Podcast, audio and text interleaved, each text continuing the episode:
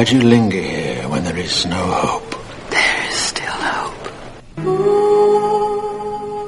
Tempted to think there's no hope for overcoming some of the challenges of modern life? Ask an elf. Or a hobbit. Tune in Tuesdays, 4 to 5 p.m. with Milo Lomsdown at your service and Tawny Tenuvial, the resident KUCI Middle Earth elf. for What Would Arwen Do on KUCI Irvine 88.9 FM and streaming live on kuci.org.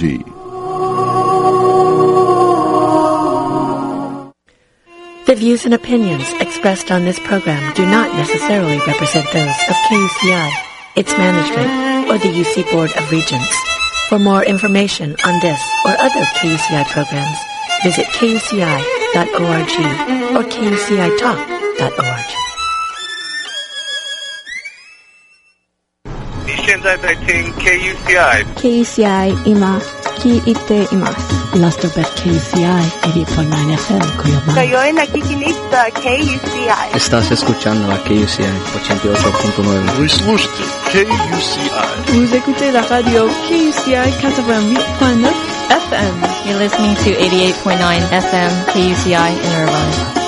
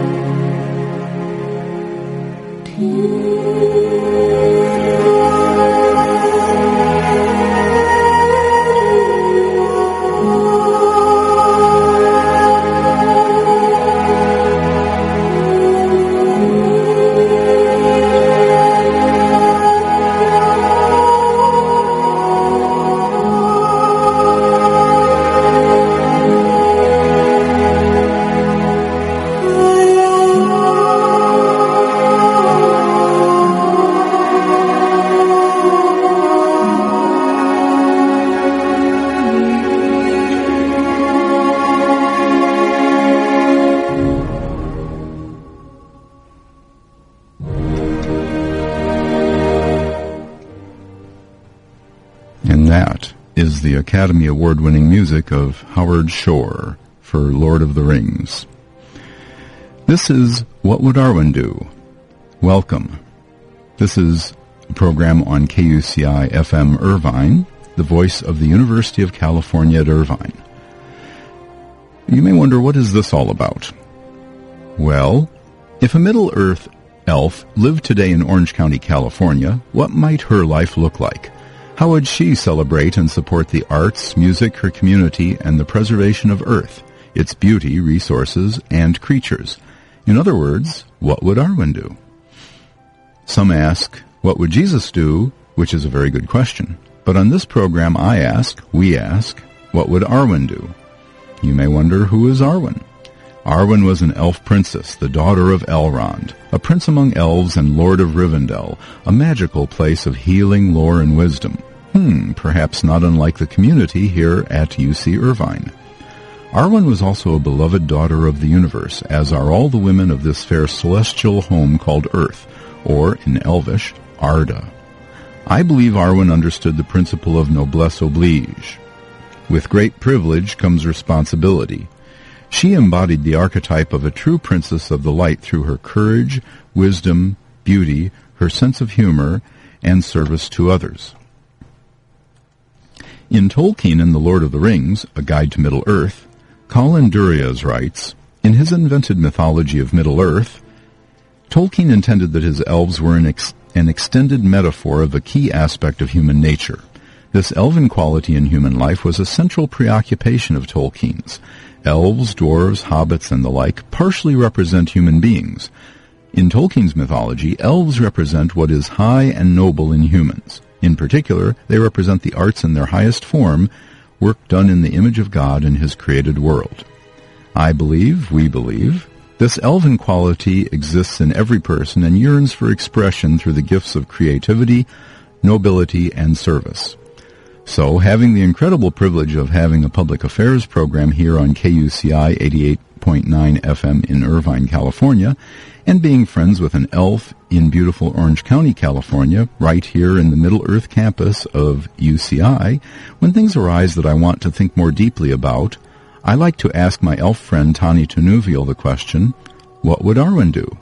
This is Milo Lomsdown at your service, your hobbit friend, and with me today as always is my elf friend, Tani Tanuvial, the resident KUCI Middle Earth elf.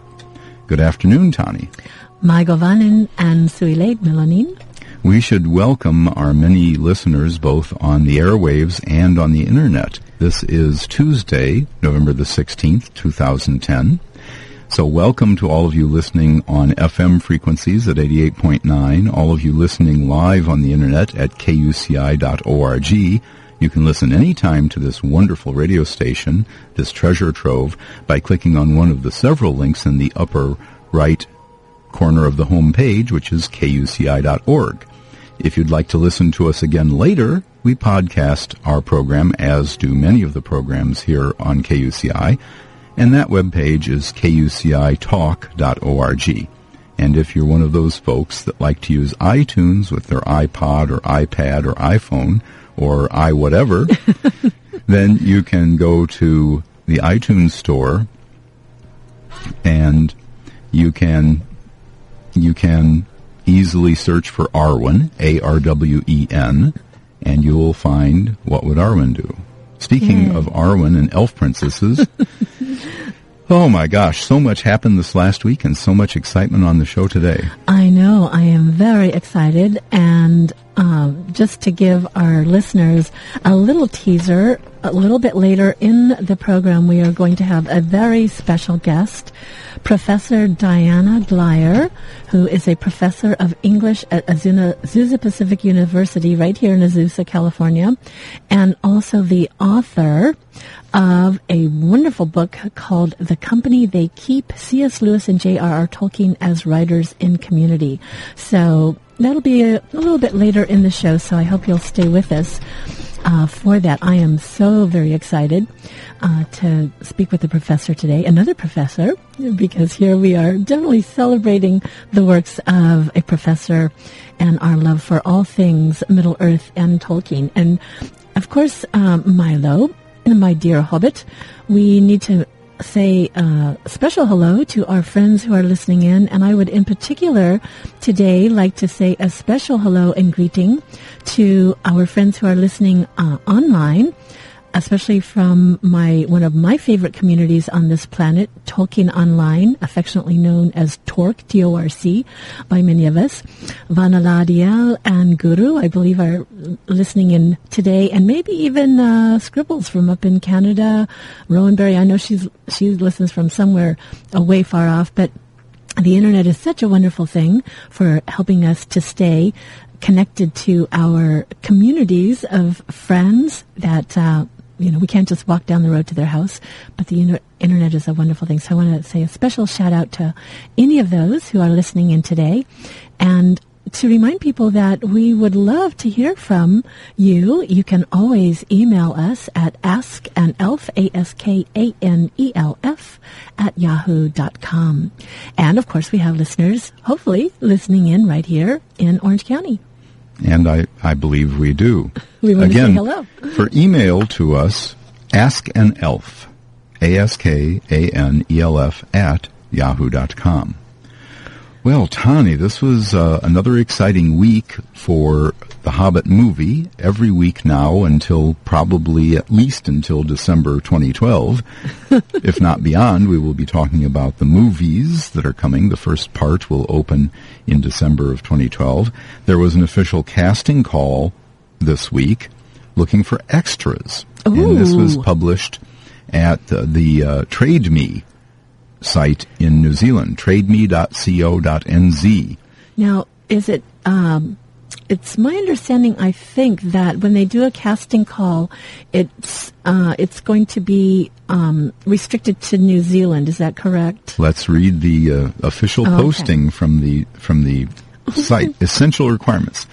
Men and women aged 17 to 80 years who also meet the additional requirements below.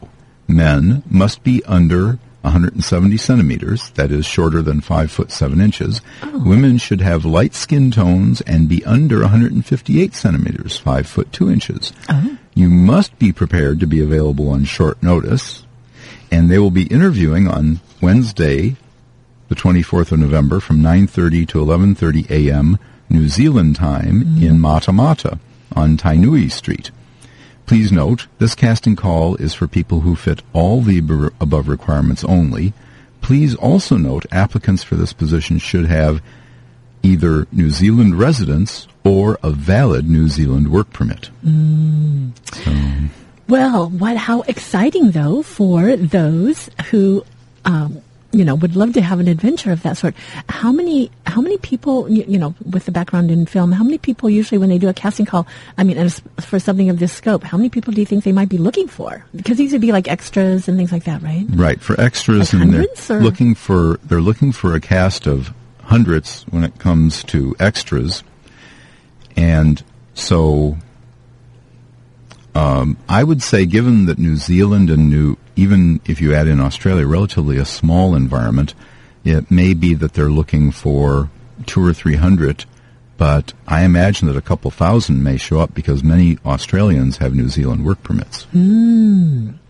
Well, that's very exciting news, and we just have a few minutes because uh, we will be having our interview in about ten minutes. So, do Right. we have any more movie news before just, we? just a brief thing. There was a very interesting uh, interview given by Martin Freeman, our our Bilbo Baggins, and in that interview, which is pointed to from the OneRing.net message boards, he actually had much to say, but he said, quote, I know my work plan, says Freeman. I start in January 2011, then I'll have a break in the summer so I can shoot the second season of Sherlock, the BBC program where I portray Watson, and then I'll be back in New Zealand in September 2011 in order to finish the movie by the end of the year. This, of course, an Englishman saying summer because he's thinking about the Northern Hemisphere. Of course, it'll be winter in New Zealand at that time. So that is uh, a bit of the the movie news. Uh, there's an extended interview. Apparently, he didn't even read The Hobbit until after he was reading for the part. Uh, it, a tremendous, a tremendous, um, tremendous, interesting fact that Martin Freeman really wasn't familiar with The Hobbit, in which he's going to be starring, uh, which I think is an amazing thing. Yes. And I'm sorry for running running around the studio a little bit there, answering the phone. But I'm so excited because our guest uh, will be coming on uh, very soon. So I am. And could you give the um, address again one more time if people would like to find that um, that article? It's it's you go to the onering.net and just scroll down. It's on the Oh, front wonderful. page today Yeah. of the website, uh, but you'll be able to search just for Martin Freeman and you'll get hits all over the place. And I've been very much enjoying his um, just you know getting to see him a little bit in the uh, Sherlock series. He is That's- very very impressive. yes. In the in, in the most recent, the third and final episode of the first season, the Grand Game, he is very effective, especially at the end of the of the made for TV movie. Well, um, so, do we have any other movie news? Because I'd like for us to uh, share a little bit of. because uh, I know you have Yeah. a Hobbit adventure report. Yes, I just wanted to briefly mention uh, from my adventure report, I took my nephew and niece to see Medieval Times here in Buena Park, California, which is sort of a medieval kind of romantic jousting tournament, and there's six different colored knights, and the audience is divided into to rooting for the yellow knight or the uh, white and red knight or the green knight who it turns out for this performance was the bad guy. and there's a king and a queen who are presiding over the ceremonies. And my niece, who is nine, and my nephew, who is four, just had a tremendously enjoyable time. And it was really an enjoyable time for the whole family because we had their parents there and uh, my hobbit wife was there. So uh, medieval times in Buena Park, it's it's a it's a fun fun Oh, time. it is. I went to a pirate show there not not too long ago. However, I'm going to do a little recap on an, my You Elvish adventure. went to medieval when you- when you told me today that you had been to medieval times, it brought back a flood of memories for me of going to the gathering, which was a gathering of about 1,200 of us Tolkien nuts for the premiere of Return of the King up in Toronto. And one of the, um, it was a week long of just all kinds of wonderful things. And I got to meet so many of the people that I had met and only spoken to on the internet through uh, Tolkien Online, but got to meet people from England and New Zealand and Poland. And one of the events that we had was a night at Medieval Times with Medieval Times transformed into Middle Earth. So all of the horses and knights had the coats of arms of uh, Rohan, Lothlorien. There was a Haradrim.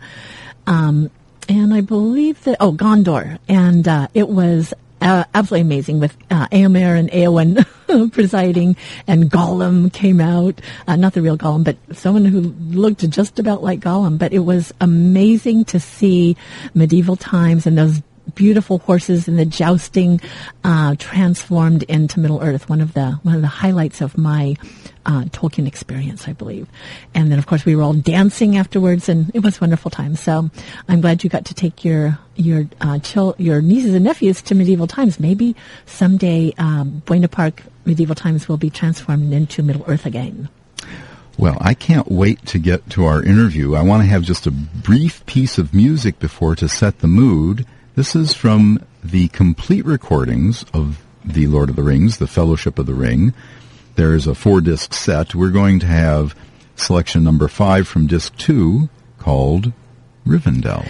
And this is uh, in honor of Glen GoodKnight, who was the uh, visionary and founder of the Mythopoeic Society, and um, just passed away uh, recently this last week. And that uh, we will be talking more about his life and contribution to the world of creativity and Tolkien and uh, with Professor Diana Glyer, who will be coming on in just a few moments um, after the music. But um, just to remind people what a difference one person can make when you follow your dream, follow your passion. I believe That's that every one of us make a difference in the world anyway. No, you know, just by virtue of our existence in the lives of people around us. But sometimes when you have a vision and a dream for something and you follow it, you can really do something that impacts people for decades and decades.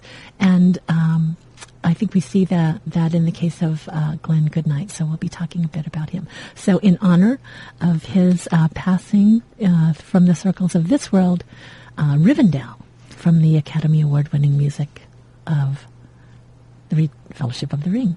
This is What Would Arwen Do on KUCI Irvine.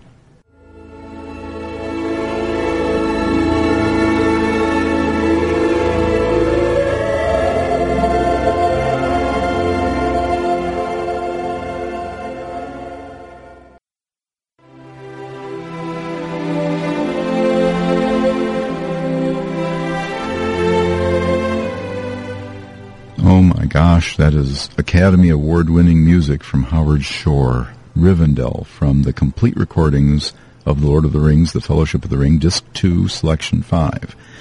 And, you know, it's been over eight years now since I began my little adventure of my life as an elf adventure, and which started all with the Fellowship of the Ring movie. And I never have grown tired of this, the music of the soundtracks of The Lord of the Rings. Howard Shore, it just was, it's just amazing. Every time I hear it, I, I fall in love again. Um, today, though, we are um, celebrating the life of someone who has uh, passed from the circles of this world, Glen Howard GoodKnight II. And he is the vision, was a visionary and founder of the Mythopoeic Society. And there was a, a lovely piece in the LA Times about him on Sunday. And this how I just happened to find out about all of this. I, I was aware of the Mythopoeic uh, Society, but I just hadn't really done much. I don't know. I hadn't been in touch with that aspect of my Tolkien interest lately, and um, someone gave me this article. And if, again, you never know where your adventure will take you because now through uh, uh, several people I've become, I was able to be in touch with Diana Glyer. Uh, again, um, we'll be talking to, with her in just a few moments, um, and I I never would have. But I wanted to read a little bit, Milo, from this article that um, about Glen Howard GoodKnight II. It says here, for a man preoccupied with all things Tolkien, his name appeared invented. Glen Howard GoodKnight II, but it was authentic down to the unexpected capital K that stands sentry like a castle in Middle Earth. In 1967, he was a history major at Cal State LA when he organized a light-hearted picnic in Highland Park as a tribute to Bilbo and Frodo, two central characters in Tolkien's The Lord of the Rings. The event led GoodKnight to found the Mythopoeic Society, which is devoted to the serious study of Tolkien and other fantasy and mythological literature. As chapters sprang up throughout the United States and Canada, he also started an annual conference in 1970 known as MythCon that was held for the 41st time this year. And MythCon will be coming up again in uh, 2011, July 15th through 18th. MythCon 42. It will be held in Albuquerque, New Mexico. And if you uh, would like more information about that, you can find information from the Mythopoeic Society webpage at myth, myth, um, mythsoc, I'm sorry, M-I, M-Y-T-H-S-O-C dot O-R-G. So this is a lovely article, Milo. I noticed that you also have the article. Well, I love this. Just a couple of, of paragraphs before we get to the professor. Upon meeting Tolkien's daughter, Priscilla, he learned, that is, GoodKnight learned, that she was raising money for charity by selling many first edition translations of her father's books in various languages. And he says, quote, I returned the next day with two large empty suitcases and after much good talk left later with all I could take away, end quote. As of 1992, uh, Glen GoodKnight owned 700 Tolkien mm-hmm. volumes published in 29 languages. Unbelievable. Amazing. And at the Mythopoeic Society celebrations, he would sometimes show up dressed in the flowing robes of Elrond, which is one of the reasons why we played that selection from Rivendell. Well, so, so today uh, we are very excited. Um, the wonderful folks at the Mythopoeic Society uh, were very gracious and uh, through several emails, put me in touch with Diana Glyer and Professor Diana Glyer, who is a professor of English at Azusa Pacific University and who I discovered uh, is also uh, an American author, speaker, and teacher whose work centers on C.S. Lewis, J.R. Tolkien, and the Inklings. And she's the author of a book that was published in 2007, The Company They Keep – C.S. Lewis and J.R.R. Tolkien as writers in community. So, greetings, Professor Glyer. Thank you so much for coming on the show today. Thank you very much. It's a pleasure to be here. Ah. Oh, so many things. Well, I guess we, we could get bored quickly, but she is the recipient of the Wade Center's Clyde S. Kilby Research Grant and uh, Azusa Pacific University's Chase Sawtelle Inspirational Teaching Award. Absolutely. And I would like to note also that the company they keep was recognized as a landmark study. And she also was the recipient of the Mythopoeic Scholarship Award for Inkling Studies in 2008 and was a finalist for the 2008 Hugo Award for Best Related Book at the 66th World Science Fiction Convention. So, Professor Glyer, it sounds like you are um, an enthusiast for uh, science fiction and fantasy. Yes, very much so. So, can you tell us a, a little? Well, can we talk a little bit about? Um, did you know Glen uh, personally? Um, as did you know Glen, Glen GoodKnight personally? Yes, I did. I knew Glen pretty well. I got involved with the Mythopoeic Society when I was a freshman in college. And uh, if you can imagine your very first uh, week at a very large state university, walking around trying to find a place to fit in. And uh, at Bowling Green State University, they had tables out for different clubs. And I saw a sign for a book discussion group. And I, I just find that one things, one of the things that really brings people together are love the same authors is, mm-hmm. is a mm-hmm. love of books. Yes. And so when I saw that there were other people who were reading the same kinds of things that I was, who were reading Tolkien and reading Lewis and who actually knew who Charles Williams was, uh, I got pretty excited about that. So I became a member of the Mythopoeic Society through a local discussion group, just a small cluster of friends, and we would meet at a professor's house and talk about books, and that would be in the early 1970s. Wow. Um, it wasn't until the early 1980s 80s that I got a chance to meet Glen personally and to thank him for getting me plugged in with other people who were enthusiastic about the authors that I loved so much.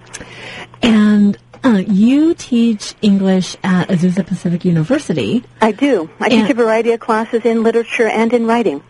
Wonderful. Including, if I may mention, English for 88 significant authors. Students in this course undertake intensive study of one, two, or three major authors, possibly including Chaucer, Dickinson, Austen, and Woolf, C.S. Lewis, Tolstoy, and Dostoevsky, Mark Twain, among others. Mm.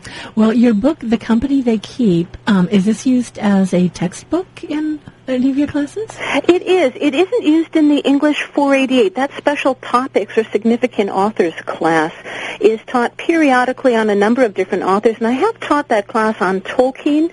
I've mm. done a mm. class um, on Lewis and Tolkien together. I've done a class on all of the Inklings as part of one of those special topics classes, and th- those classes are offered periodically. And uh, the uh, professor has the privilege of being able to choose a text. I would say that when we taught that as a Tolkien class. We went all the way through the Silmarillion mm. and the Hobbit oh and gosh. the Lord of the Rings and all of Tolkien's letters, which oh we read gosh. alongside of those texts as we studied them together. Oh it was oh. fabulous. Yes. We had a really good and time. And you did that in one semester? I mean, that's like I, am thinking like five years. I'd like to be taking taking to do that and, and Did anyone record that? I'd love to listen to the recordings or see the DVDs. um, maybe next time we do it, we'll try to to uh, to tape it. But I would say the students almost died, but we sure died happy. You know, oh, it was just a be, great experience. That would be a wonderful death. Yeah. I mean, but you were you were asking about the company they keep as a textbook. I do teach a senior seminar course every uh, every year on the topic of creativity and how it is that we can uh, cultivate a more creative spirit and be mm. more ingenious and creative uh, in the various things that we do. Well, you're and, an elf.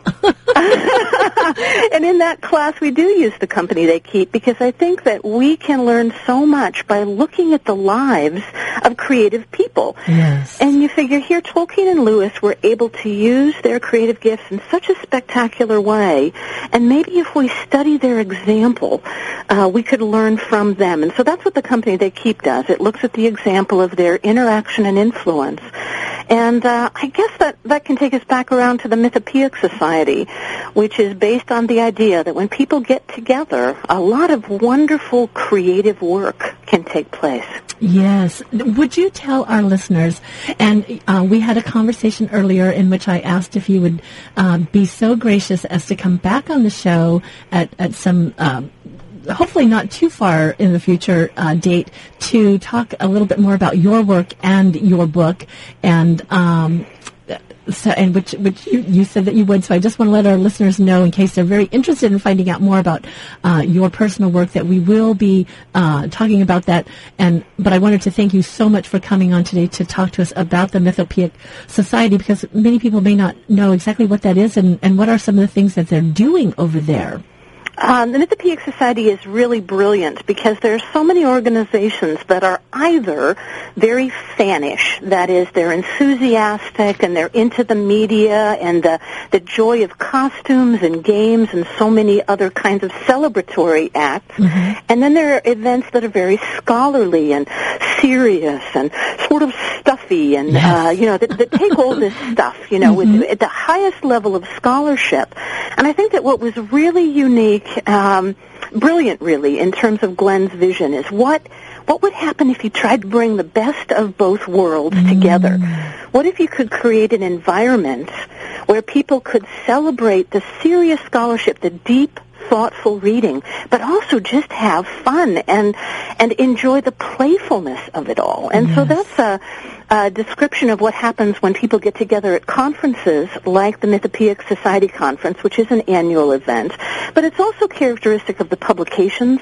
Uh, there's um, Mythprint, which is an online publication. There's Mythlore, more a more sk- uh, serious scholarly journal. And there are other kinds of local discussion groups, really all over the country, that people can learn about, become affiliated with, that all hold this combination, this wonderful, rare combination combination of the very best of scholarship and, and thoughtful consideration of the text with uh, just the, the fun and the joy of celebrating what these authors have to offer.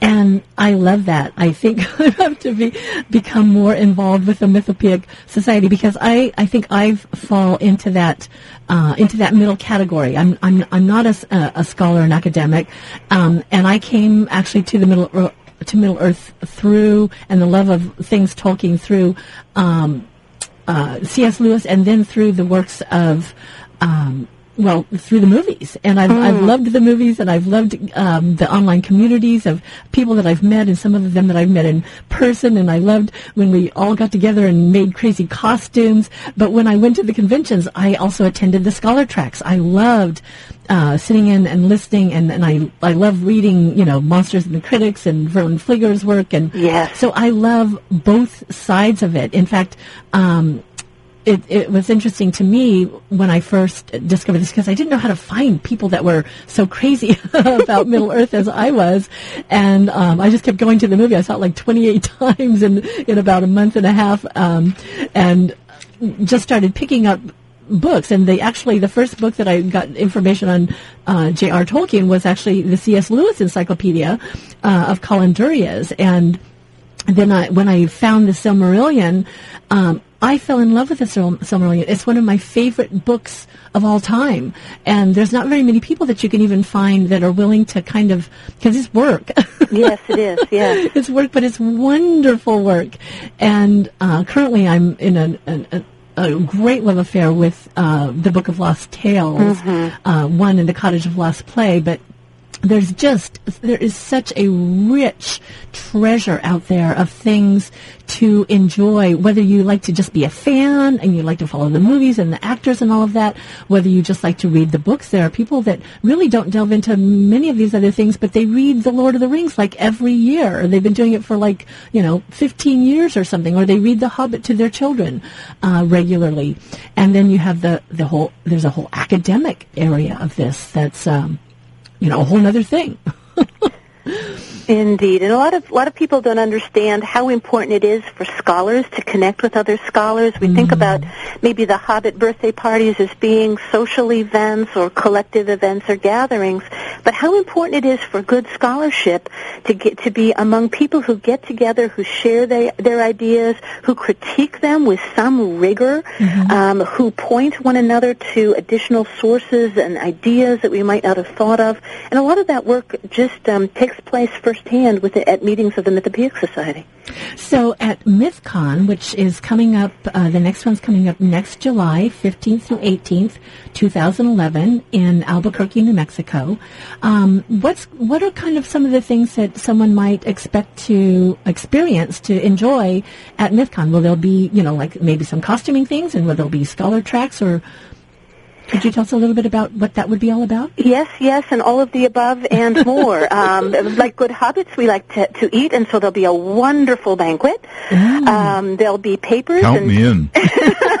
and panel discussions um, by some of the finest scholars that you can imagine in the field. Mm-hmm. Uh, and also, um, one of the things that the Mythopoeic Society does so well is encourage young scholars and student scholars. And so people can present papers who maybe are newer to the field, but want to explore ideas in a significant context. And so Mm. there'll be um, presentations by authors of fiction. Uh, there's often some kind of drama or theater that's part of it. There's wonderful music through the Bardic circles. It's it's just a feast. It's a long weekend, uh, a feast for the mind and a feast for the soul. Wow, I definitely need to put that in my calendar. we need to put it in our calendars. that um, and because I do have to say when um, the Lord of the Rings movies were coming out, there was there was a little bit of a craze, you know, of just different different things going on, small conferences, large conferences of you know different groups, uh, which you know has has waned uh, quite a bit now. But it was so wonderful to go to these um, conferences in different places and just you know, connect with people that shared such a love for a Middle Earth, very often for not only J.R. Tolkien, but also C.S. Lewis. And um, generally, they're always a very family-oriented type of um, environment, you know, where, you know, kids could come and uh, you could get ears put on and thing, you know, things like that. Um, so, so Glen, uh, it's uh, it's always I don't know. Whenever, like when I read uh, this about him, uh, his passing this last weekend, I always feel like you know there's a little something when you read about something like this that that a little a type of energy goes out from the circles of the world, and um, but yet the the gratitude. I mean, amazing the that the Mythopoeic Society and MythCon, you know, has come about largely because of a picnic Yes. that he that Yeah. he um, organized uh, back in 1967. The difference uh, in the world that one man's passion can make, but of course he did not do that all by himself. There was there was a community of people that gathered around him that you know obviously has uh, kept the Mythopoeic Society going for all these years. At um, his memorial service over the weekend, um, many of us were remarking about how different our lives had become because of Glen's vision and because he he had an idea and followed through and nurtured that idea until it became a full blown reality. And um, we are we are profoundly grateful for that. But I, I think that when you're when you're thinking about Glen and Glen's legacy, you have kind of two opposite um, issues that you need to keep in mind. One is that he was indeed incredibly visionary.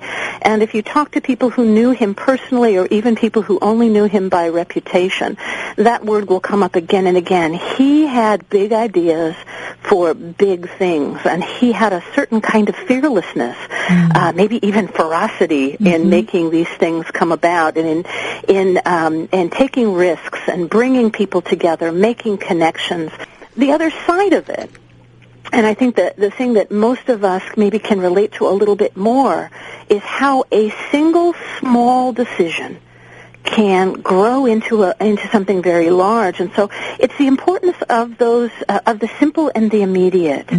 Glen wanted to connect uh, some friends um, who could sit and talk about books and authors that they love. It's so simple it's such a simple thing. He started by having some friends over in his home. He started by sponsoring a birthday party. Uh, in some ways, not a big deal at all, and yet it became the core or the kernel of something that became truly international and I think truly spectacular. And so those small things, those small impulses I think we all feel. How about if I try to connect these two friends? Or how about if I try to just um, host this small event? And where might this go if we simply cultivate and nurture it in our daily lives? Yes, and it's interesting because the the book that you wrote, the company they keep, C.S. Lewis and J.R. Tolkien, as writers in community, community being such such a key word. I I one of the things I love about um, being part of um, the DJs here at KUCI, we're all volunteers, but also my Tolkien communities and just community in general is that there's just something that happens when people come together to do something that uh, one person couldn't do on their own. And it's it's larger than the sum of its parts. It's catalytic, isn't it, when we mm-hmm. connect this way? Yes, and it's magic. oh, lots of magic involved. I have to ask, and in case you are just uh, tuning in, this is KUCI 88.9 FM in Irvine. This is What Would Arwen Do? And my guest today, our guest today is Di- Professor Diana Glyer, and uh, we're uh, just celebrating um, Glen Howard GoodKnight, the founder and visionary of uh, the Mythopoeic Society. I have to ask because in this article it says as of 1992, uh, Glen owned about 700 Tolkien volumes published in 29. That was in 1992, published in 29 languages. That collection has probably grown. Do you have any idea maybe what's going to happen to all these books? Is there a is there a Tolkien museum somewhere or anything, or or does not, someone need to get a vision for that? Oh, that's a that's a wonderful question. It would be my earnest hope that rather than having these things simply parceled off on eBay, that there there would be some kind of an initiative to see a Glen GoodKnight library or con- collection or study center established. I think that might be possible. Um, who knows how that might uh, take shape? Somebody has to have a little bit of a vision and then cultivate it through. But I think that would be a fabulous gift to this West Coast mm. if something like that could come about in honor of Glen. Yes. There's there's so much to discuss. I don't know where to begin. this is Milo, and one of the questions I had about Mr. GoodKnight was as we know, the lives of J.R.R. Tolkien, which this program celebrates, and C.S. Lewis were inextricably intertwined, especially in the medium of the Inklings, about which you've uh, studied so much and written so much. And I'm wondering to what extent did uh, Mr. GoodKnight, to what extent did Glen, uh, did he equally love the C.S. Lewis and Charles Williams kinds of things, all of the, the universe of the Inklings, or was he just really primarily focused on the Tolkien world? I think that, that it was very clear that he appreciated each of the different authors, the three authors that, that um, uh, became the core of the Mythopoeic Society, Tolkien and uh, Lewis and Williams. But he also appreciated the dynamic interaction, the Inklings as an identity, or um, as a group. These were these were things that he liked. It's it's hard. I mean, um, Lewis scholars are going to want to claim Glen as one of their own for his passion for Narnia and the Narnia translations, and Tolkien people will appreciate how much um, he uh, connected with the Tolkien material. And well, Charles, you know, we all I'll need a little bit of Charles, but I don't know that anybody can ever master his work. um, but I would I would have to say that Glen was pretty balanced in and broad mm. in his interests in these authors. Yes. We, we note uh, in the Los Angeles Times they wrote that during his nearly 40 years that he taught public school in Los Angeles, he made a point of reading the Chronicles of Narnia and The Hobbit to his fourth and fifth grade students. So there's many thousands of students that have been introduced to these great works through his good graces. Um, I'm so glad, Milo, that you brought that up because we think about Glen in terms of his avocation, but his daily work was working with uh, students, and he was very, very committed to those students. And yes, many uh, hundreds of children were introduced to these authors for the first time because he was faithful year after year to make sure that those texts were read in his class. That's that's amazing. You know, it's it's like the the ripples, you know, of one person's life and uh, the ripples that go out. It's hard to know how many how many people, um, uh, you know, have been just impacted in such a wonderful way through his, you know, through his life and his work and his passion. I think that if you were to be able to have um, a few dozen of the top scholars in Lewis and Tolkien studies come on the air and talk about their work, I think a very large percentage of them would say that through Mythopoeic Society conferences and Mythopoeic Society discussion groups, their own imagination was nurtured and their own faith in their own scholarly work was encouraged to such an extent that we went on to do the kind of research, the kind of scholarship, and the kind of teaching that we do now. And it's um, it's rather amazing to me as well to note that, like even just in this article, there's a, a picture of him from 1971 where he's presenting the Mythopoeic uh, Scholarship Award, and dressed as Elrond, it looks like. And then there's also a picture of him uh, where it says educator, and that he was a school teacher in Los Angeles for n- nearly 40 years. So um, in some ways, he wasn't an he wasn't an academic himself in the sense of being. I mean, he wasn't a professor at a university teaching at uh, those graduate levels these courses, and yet he had a passion for bringing those people together. Yes, and and I think that that is a a role that he played that that really is worth underscoring is that Mm-hmm. um, everybody can't do everything, Right. but what he was able to do was to um, seek out and cultivate that scholarly impulse in others.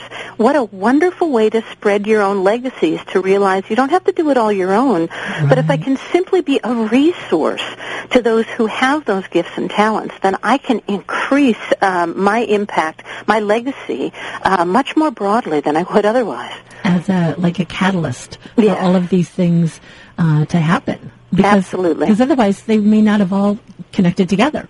Absolutely true. It's true. yes. And um, Milo, was there something else that you wanted to ask? Well, there's so much I want to ask. I mean, the, you, you have that. You have that look. well, the the professor is known for her excellent scholarship in C.S. Lewis, and of course, you know, the the, the presentation, the publication on the center of the Inklings was it Lewis? Was it Tolkien? Was it Williams? As she wrote in the Journal of Lewis, Tolkien, and Williams uh, back in the fall of 2007, we s- see on her website. Uh, there's so much that I'd want to talk to her about. yes, but we'll have to But save that for we'll when have we to have her save back that to talk we- about her work. Yes, yes. Yes. Well, Professor Glyer, I want to thank you so very much for being on the show again. Uh, today, again, uh, our guest is uh, D- Professor Diana Glyer, a professor of English at Azusa Pacific University and the author of The Company They Keep, C.S. Lewis and J.R. Tolkien as Writers in Community. And I just can't wait to, to have you come back and we can talk about your work. And, um, and we'll be able to mention again the, of course, the MythCon coming up in July. So we'll have, definitely have to have you back on the show before then. Are you going to be attending? Uh, I'm not sure about my summer travel plans yet. I, I, um, I, I certainly hope so. And are there, um, are there any courses at Azusa Pacific right now that uh, someone could take, you know, that w- was not a regular student? Hmm, not that I'm aware of, but maybe that's a place where we need to open up for an online class Yes. or a Yes. video course, Yes, or um, yes, we'll yes. keep dreaming together, shall we? And we'll cook up something wonderful. Maybe we could get something like a, a part of the UCI extension studies. They have a wonderful. who knows what may happen when when when minds come together? Well. Uh, Professor Glyer, again, thank you so much for being on the program today and sharing with us uh, about your work and the Mythopoeic Society and um, Glen Howard GoodKnight II, who has now passed from the circles of this world, but uh, leaves um, leaves an incredible legacy for those of us to still enjoy and play in. Thank you so very much. Okay. Thanks so much for being on. We'll talk to you later. Sounds good. Bye bye. Bye bye. The Maria. Oh, just Wow. that was wonderful, that wonderful, was wonderful. wonderful. I have to be careful because whenever I get into discussions or about any of these things, I get so excited and my mind starts racing around to so many things that I would like to talk about and ask about and um, her experience of teaching these classes and being a Tolkien, you know, studying Tolkien for so many decades Well, and so not only that, but I mean, I came to C.S. Lewis after Tolkien. Sounds like the reverse of how you came. Mm-hmm. And when I first discovered Lewis, I mean, he has written some tremendous nonfiction works in Yes. the area of theology and apologetics. Mm-hmm. And she, guess who chaired the centenary C.S. Lewis conference at Wheaton College? Yes, Professor Diana Glyer. Yes, you guessed it. And again, if you'd like more information about her book, her work, she does have a website, www.diana, D-I-A-N-A, Glyer, G-L-Y-E-R dot com. So again, that's Diana Glyer dot com. She's a professor of English at Azu- Azusa Pacific University here in Azusa, California. So she's right here local. My gosh. So well, it is just about. It's almost time, it's almost but we've got time, to talk about stuff that's coming up that's very Mm, important. Wonderful things coming up for the for the holidays.